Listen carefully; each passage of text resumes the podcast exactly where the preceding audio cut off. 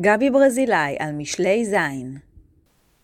במשך מספר שנים לימדתי תנ"ך ויהדות בקורסי נתיב בצה"ל. אחת לשלושה חודשים פגשתי קבוצה חדשה של צעירים בגיל הילדים שלי, חלקם עולים חדשים שאינם מכירים כמעט כלום מתרבות ישראל, חלקם בוגרי מערכות החינוך הישראליות, כמעט כולם מסתכלים על היהדות כמסורת עתיקה ומוזרה ושואלים את עצמם ואותי איך היא קשורה בכלל לחיים שלהם.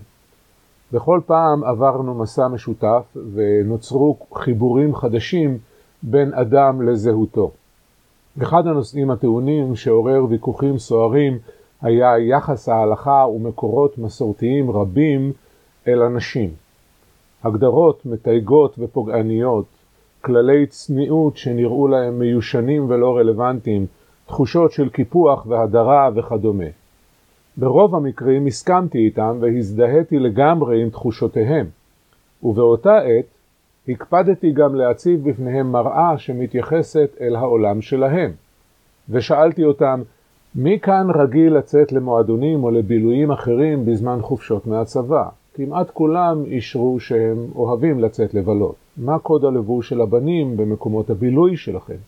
מכנסיים ארוכים, נעליים סגורות, חולצת שרוולים מכופתרת, לעתים צמודה. ומה קוד הלבוש של הבנות? כמה שפחות. את התשובה האחרונה נתנו בדרך כלל הבנות. כללי הצניעות המחמירים עד כדי מוזרים שאנחנו שומעים וקוראים עליהם בשנים האחרונות הם צידה האחד של המטבע.